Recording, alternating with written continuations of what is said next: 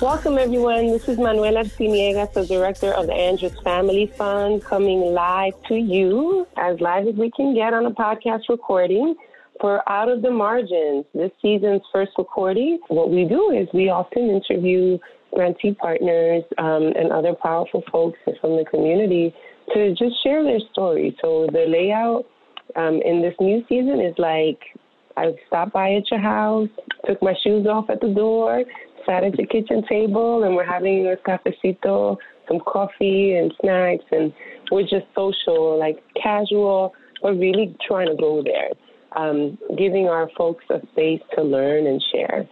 Um, we're very excited you could be with us today. We are recording this podcast in the middle of week two of the rebellions that have been taking place nationally in response to the murder of George Floyd and honestly the incessant police violence that has been waged on black, brown, and indigenous communities for centuries. And so we are in phenomenal company today and are really happy to hold the complexity of what it means to be a human in this country in this moment. A human who believes in social justice, a human who believes in human rights, a person who loves family, who loves young people, a person who believes in real safety in communities. Um, we are all doing our respective roles, and as as Andrews Family Fund seeks to support leaders of color and youth-led organizations in policy organizing, advocacy, narrative building, we are also very much committed to helping bring about the rest of philanthropy to become the best partners we can be to movements in this critical moment. And so we're really honored that you take the time to sit with us and listen to two phenomenal leaders who will be with us today. Um, our podcast today is focused on the voices and visions of Native youth and Native serving communities uh, across the country. So I'm blessed to have Eric Stegman, the director of Native Americans in Philanthropy, a new director who was with us in a previous program when he was out at the Center for Native American Youth out of the Aspen Institute. So we just want to celebrate Eric for his new leadership at NAP.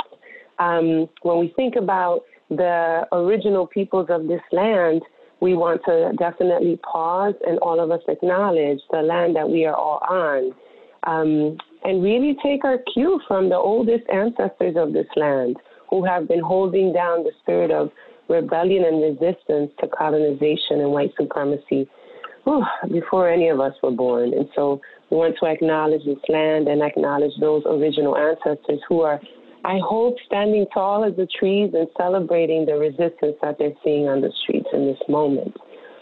We are also joined by George Galvis from CURYJ, a really powerful Native and youth of color serving organization who has been on the front lines for um, more than a decade, I believe, really fighting for all of the important reforms and I would even say transformations needed to uh, California communities that are looking to um, end this system of criminalization and violence affecting all of our communities we have all bared witness to the violence that has been wielded um, against all peoples, really, in this nation, but primarily the indigenous and people of color um, that we are all here to serve. And so I just want to celebrate that these leaders have graced us with a moment of their time and pulled themselves out of urgent frontline community work to sit with us today and share wisdom and hopefully encourage all of you to deepen your understanding of what it means to show up for Black and Brown young people in this critical moment. I would love to invite you, George, to start. Um, if you could tell us a little bit about you. How did you get to this work? Where are you from? Who do you represent? Um, and, you know, tell us the story of why you are now leading work on youth justice. Right on. Thank you, Manuela, for having me. Um, well, I have um, the distinct honor, privilege to work with young people like myself. Um, I, uh, you know, I, I like to kind of go back and share my earliest memory, you know, because I think that this is really informative in terms of how I got involved in this work. Um, and my earliest memory is um, unfortunately, of very profound domestic violence in my home. Um, I remember fearing for my mother's life.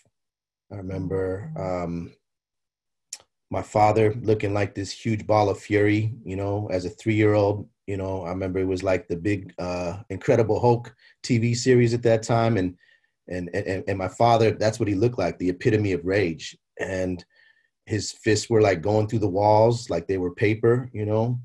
And I remember my mother being choked and turning blue.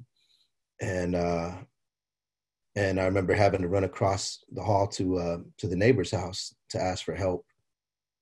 And um, and the violence that was produced in my home, I ended up reproducing on the streets against other young men who looked like me because I look like my father, and I was um, numbing my pain through violence till I was incarcerated at the age of 17, and I was confronted with doing um, multiple, you know, for multiple felonies for my involvement in a drive-by shooting, and um, when I was able to come home uh, you know, beginning at the age of 19, I found my way into community college campus.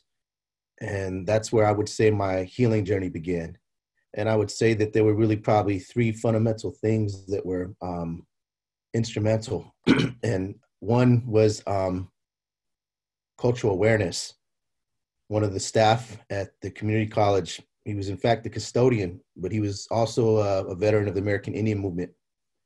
And um, you know, I was looking for and I, I was looking for something to hold on to, like a way to articulate the things that I'd felt my entire life, my childhood, many of which had been dismissed, things that we're talking about now in terms of institutionalized racism, inequality, colonialism, uh, things that I felt in my gut, but you know, were really kind of discredited, de- delegitimized in the classroom. You know, and one of the reasons why I rejected public education was rebelling against something, you know, um, that I knew uh, to not necessarily fit that you know uh, my my story and my experience, my lived experience, and so um, ethnic studies was a big part of my healing journey. Um, you know, I began to read Frantz Fanon, Paulo Freire, um, and um, community involvement became a big part of it. You know, immediately from that moment started working and mentoring you know middle school students. You know i was i was a young person myself but we began to organize with middle school students and then started mentoring and working with high school students that were just maybe a few years younger than us.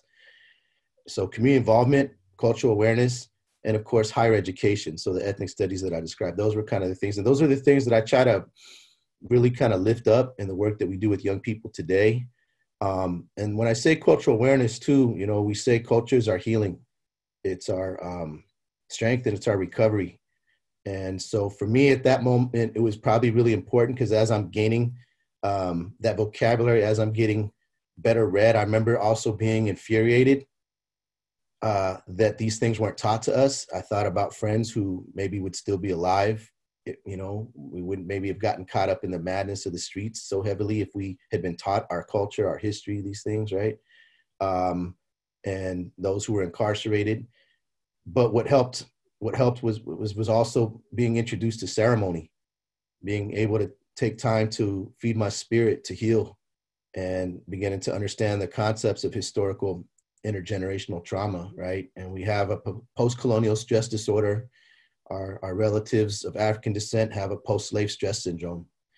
Um, but what I know about both of our cultures is we also have historical intergenerational wisdom.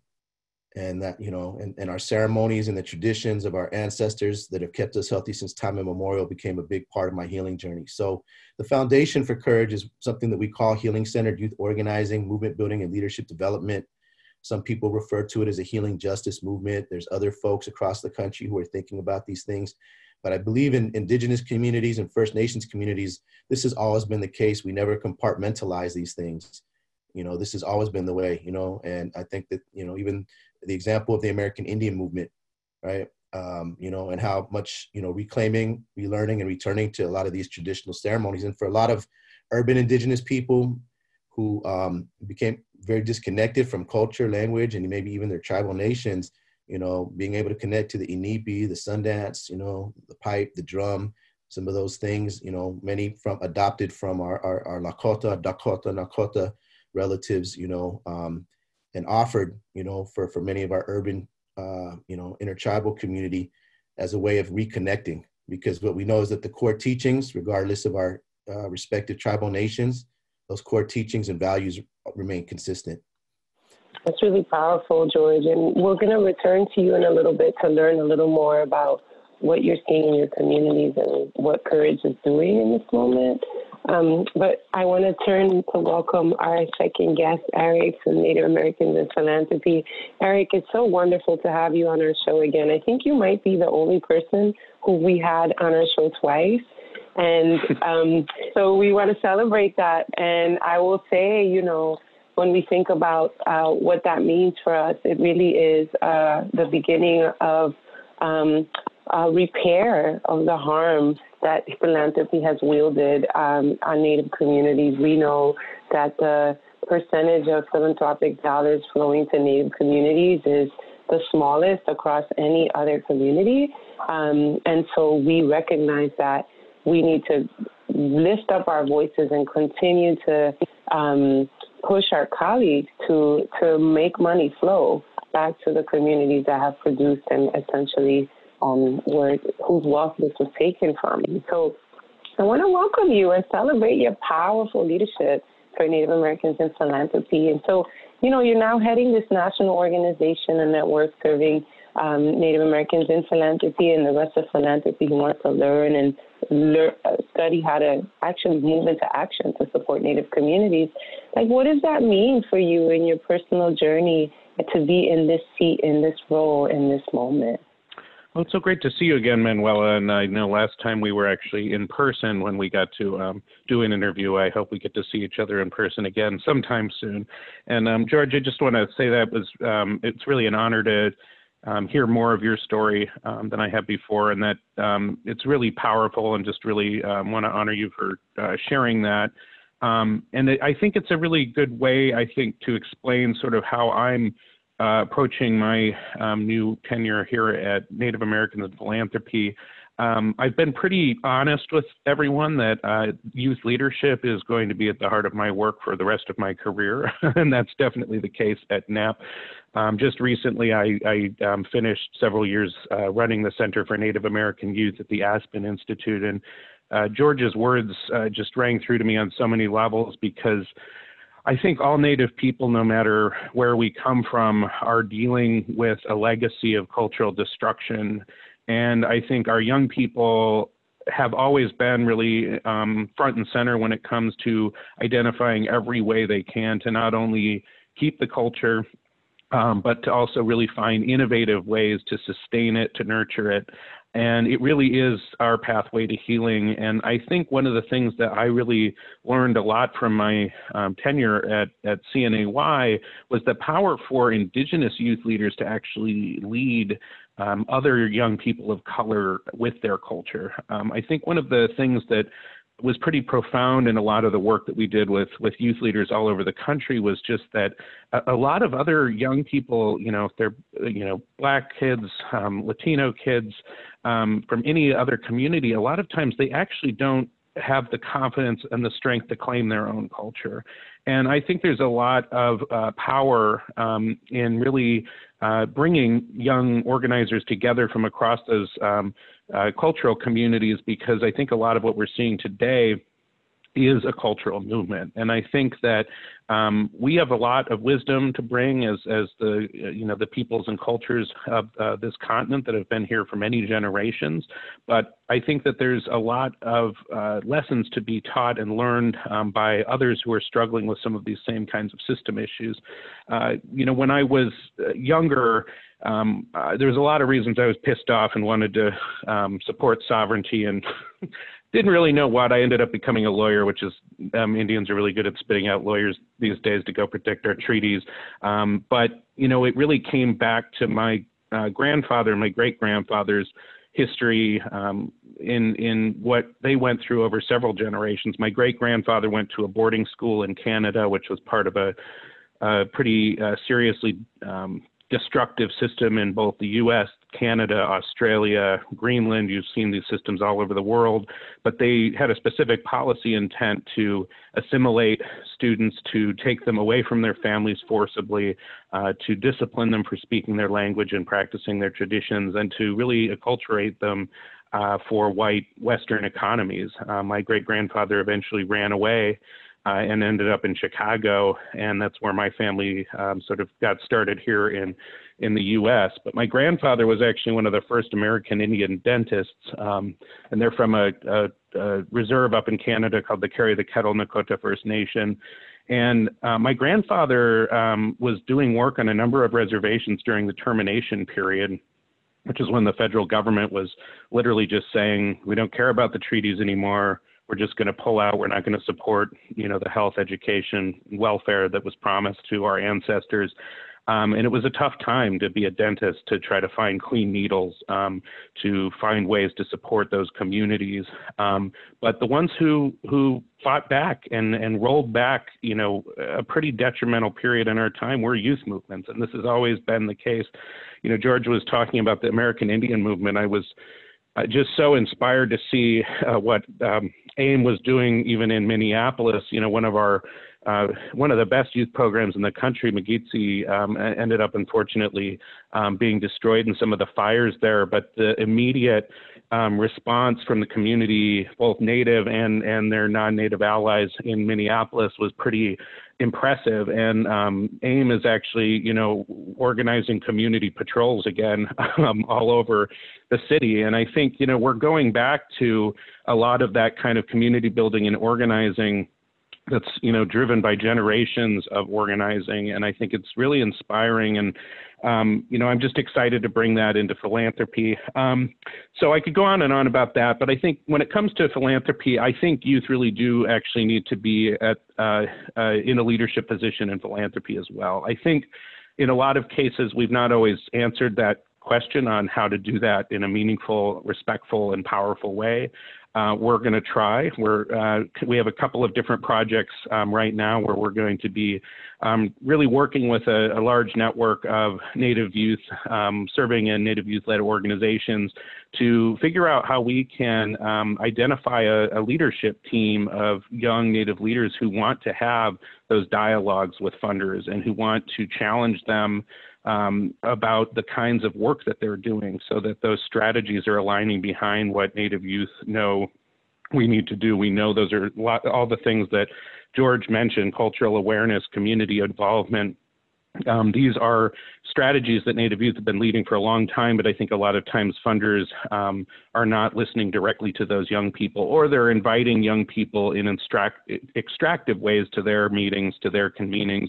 So we're really going to be working with youth leaders first at the community level and, and figuring out, you know, what do you want to tell anyone who funds the work that you're doing, and how can we help you co-create that table, that agenda, and then how can we invite funders to those tables in a really respectful and meaningful way uh, to create a sustained dialogue between uh, Native youth movement leaders and funders.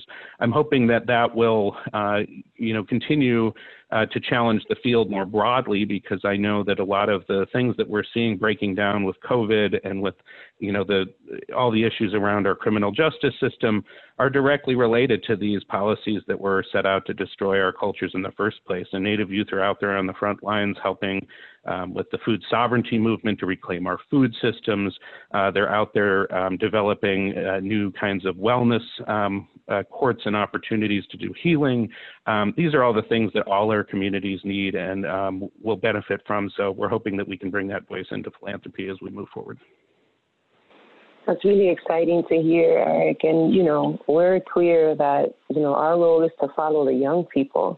So I was wondering, George, if you could tell us a little bit, like, what has been happening in your um, local communities around COVID? And then um, how were you guys um, involved in responding? And then what then what what else did you have to take on uh, once the uprising started to happen? Absolutely. Um, and before I jump into that, I'd love to just kind of piggyback on one of the things that Eric shared. So he talked a little bit about the Native Youth Center in Minneapolis that was um, burnt down. And um, and so I've been in communication with uh, my relatives there, my twin Stephanie Autumn, who's a veteran of American Indian Movement and Wounded Knee, and uh, cousins out there became part of those AIM patrols. Um, and what I wanted to say is that, you know, maybe at a different time, maybe 40, 50 years ago, um, that may have created a wedge issue. There's like classic divide and conquer tactics, right? And um, and so you know what I wanted to kind of refer to is we're a little more savvy these days, and that we know about COINTELPRO, we know about um, you know um, you know provocateurs and um, some of those elements. And so unfortunately, what happened is some of these alt right white supremacist groups in Minneapolis began to target black owned businesses, native institutions like that center, and um, with the hope and desire, as well as undercover police, with the hope and intention that this would actually turn the tide um, against the um, uprising that was occurring, demanding police accountability and an end to the systemic racism, you know, um, imposed by law enforcement. And so, um, what we've actually seen was on the contrary, you know, uh, Minneapolis has been the center of indigenous and uh, black solidarity. And so we've seen our folks come out and offer traditional jingle dress dances, which is a healing dance that come from the Ojibwe. And um, as a way of, you know, blessing the grounds and offering that healing, um, you know, um, we've seen drums come out there in solidarity. And what we also know is this, um, you know, in, in, the context of this of this land and you know the so-called United States, uh, that you know the very first um, police in this, uh, and you know, were essentially the slave catchers and the cavalry, and the very first prisons were you know the slave plantation and the reservation, and you know, uh, and if you know there was threat of violence, threat of um, of death, of being hunted down and killed if you stepped off of either one of those, right? and um, and those were enforced by the cavalry and, and, the slave patrols. And so it's not a coincidence then that when we look at police terrorism and we look at mass incarceration, the communities that are most impacted are people of indigenous descent and people of African descent. And I want to point out too um, that for us as an intertribal community in, in Oakland, we also see indigeneity from a hemispheric perspective. So we embrace all the relatives from Mexico, Guatemala, and you know South America, you know, as well, because we recognize that all those borders were constructed, you know, by the colonizer and that our ancestors, you know, um, had many interactions with each other, you know, um, you know, and you can see that even through the study of language and looking at language families, right? You know, we know that, you know, what is now traditionally, uh, you know, considered Navajo uh, and Apache territory in the Southwest, where, you know, they, were, they come from an Athabascan language, they might get it graded from the North. You know, we know that people, people refer to as the Mexica came from the Salt Lake City, Utah area into Mexico City. You know, you know what I mean? Zuni and Mayan connections as well. It's even a part of their creation story. So I, I wanted to just kind of point that out, you know, because I think also what's happening is um, in part of this movement for decolonization, you know, we're seeing that uh, we're not a minority. For many years, we've been called the minority, and we're actually a majority. And I never liked that term because it somehow suggests we're less than. You know what I mean?